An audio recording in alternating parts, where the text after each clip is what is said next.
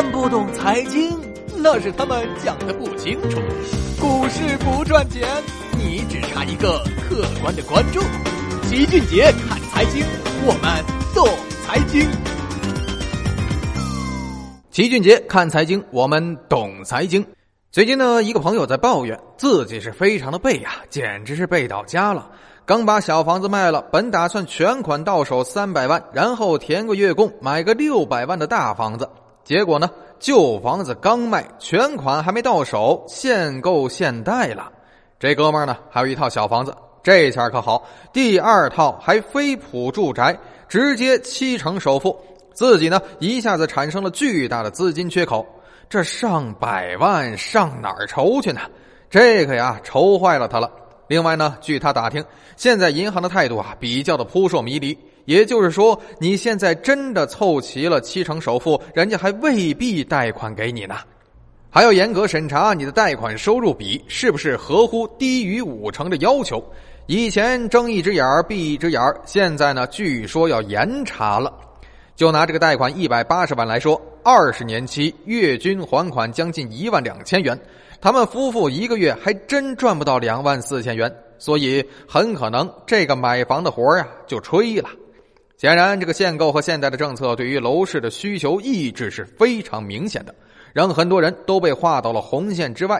这其中呢，有更多是多套房的持有者，理论上他们不缺房子住，只是担心手里的钱不知道干点什么，所以呢，就只有买房，拼命的买房。再加上房价涨得快，就拼了命的买房子，自己买房还不算，还要用足杠杆拿到尽可能多的银行贷款买房子，全然不顾自己未来几十年巨大的财务负担呐。现在呀，如果要贷三百万，家庭收入得越过四万，即使北上广，这也是凤毛麟角啊。对于这样的风险，央行其实已经看到了。这几天，央行的行长周小川多次表示要对信贷增长有所控制。十月十二号，央行又召集五大行以及十二大商业行开会研究，主要传达房地产调控的会议精神。一切的迹象表明，银行都准备撤利了。对居民不断加杠杆这个事儿，可能马上就是一脚急刹车呀。今年以来呢，房贷放的太多太多了，在上半年新增人民币贷款的七点五万亿中。有至少二点三万亿投向了购房贷款，占新增人民币贷款的三成。而下半年就更疯了，七月份全国人民币贷款增加了四千六百三十六亿，住房贷款增加了四千七百七十三亿，相当于房贷来了个大包干别的行业啥都别干了，全民炒房，全社会炒房，全部资金炒房，这显然是脱实入虚，已经是实在太不像话了。北京目前的各家银行已经有所收口，北京有房且仅有一套的，同等视为二套住房；有两笔以及未结清房贷则拒贷。也就是说，你外地如果也是贷款买房的，在北京继续买本地的第二套房，很有可能被拒绝贷款，这就毁死了那些去河北抢过房子的朋友啊！想连环贷款，基本上已经不太可能了。特别是那些抵押贷款，然后再抵押再贷款的纯粹炒房客，这下可能会突然面临资金链断裂的风险。这种高杠杆炒房的行为，马上就会无米下锅。如果不能很好的还款的话，有可能会被银行收房的。但是无法判定的是，这一部分人有多少。所以呢，大概六个月以后，有些楼盘以及二手房就会急于抛售了。届时可以观察一下。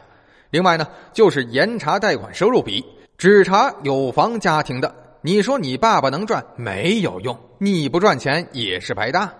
至于离婚买房也够呛了。民生银行上海的分行接到了监管要求，严查假离婚。对于离婚不到半年的房贷申请人，要加大严查力度。离婚前若不符合贷款申请资格，则即便其离婚，也对其直接停贷。说现在的精神呢，就是加码限贷，控制房贷余额已是大势所趋。按揭贷款呢，一直是银行们最爱的贷款，因为这玩意儿坏账率低。一个是因为无限责任，人不死就得还钱；另一个是因为房价一直涨，有脑子的人都知道，一旦房价跌了，就不会这么低了。所以在楼市转向前，银行已经先转向了。显然，这是一次从上到下的统一思想的调控，而银行的安全又是重中之重。而这种调控呢，还在持续之中，逐渐收口已经是没有什么悬念了。有人说的好啊，去库存是要化解风险，而不是酝酿更大的风险啊。喜欢节目的朋友呢，可以通过点赞的方式来鼓励我们。如果你想获取节目的第一手资讯的话，也可以通过订阅的方式来关注节目。另外，为了让我们的节目能够长期平稳的运行下去，我们也会引入一些合作伙伴。如果您有合作意向的话，可以通过添加微信幺七八九六二三九六来与我们进行联系。想要看图文信息以及相关图表的朋友呢，可以通过添加微信公众号“齐俊杰”，搜索公众号“齐俊杰”，头像一样的就是我们了。齐俊杰看财经，我们懂财经。咱们今天就说这么多。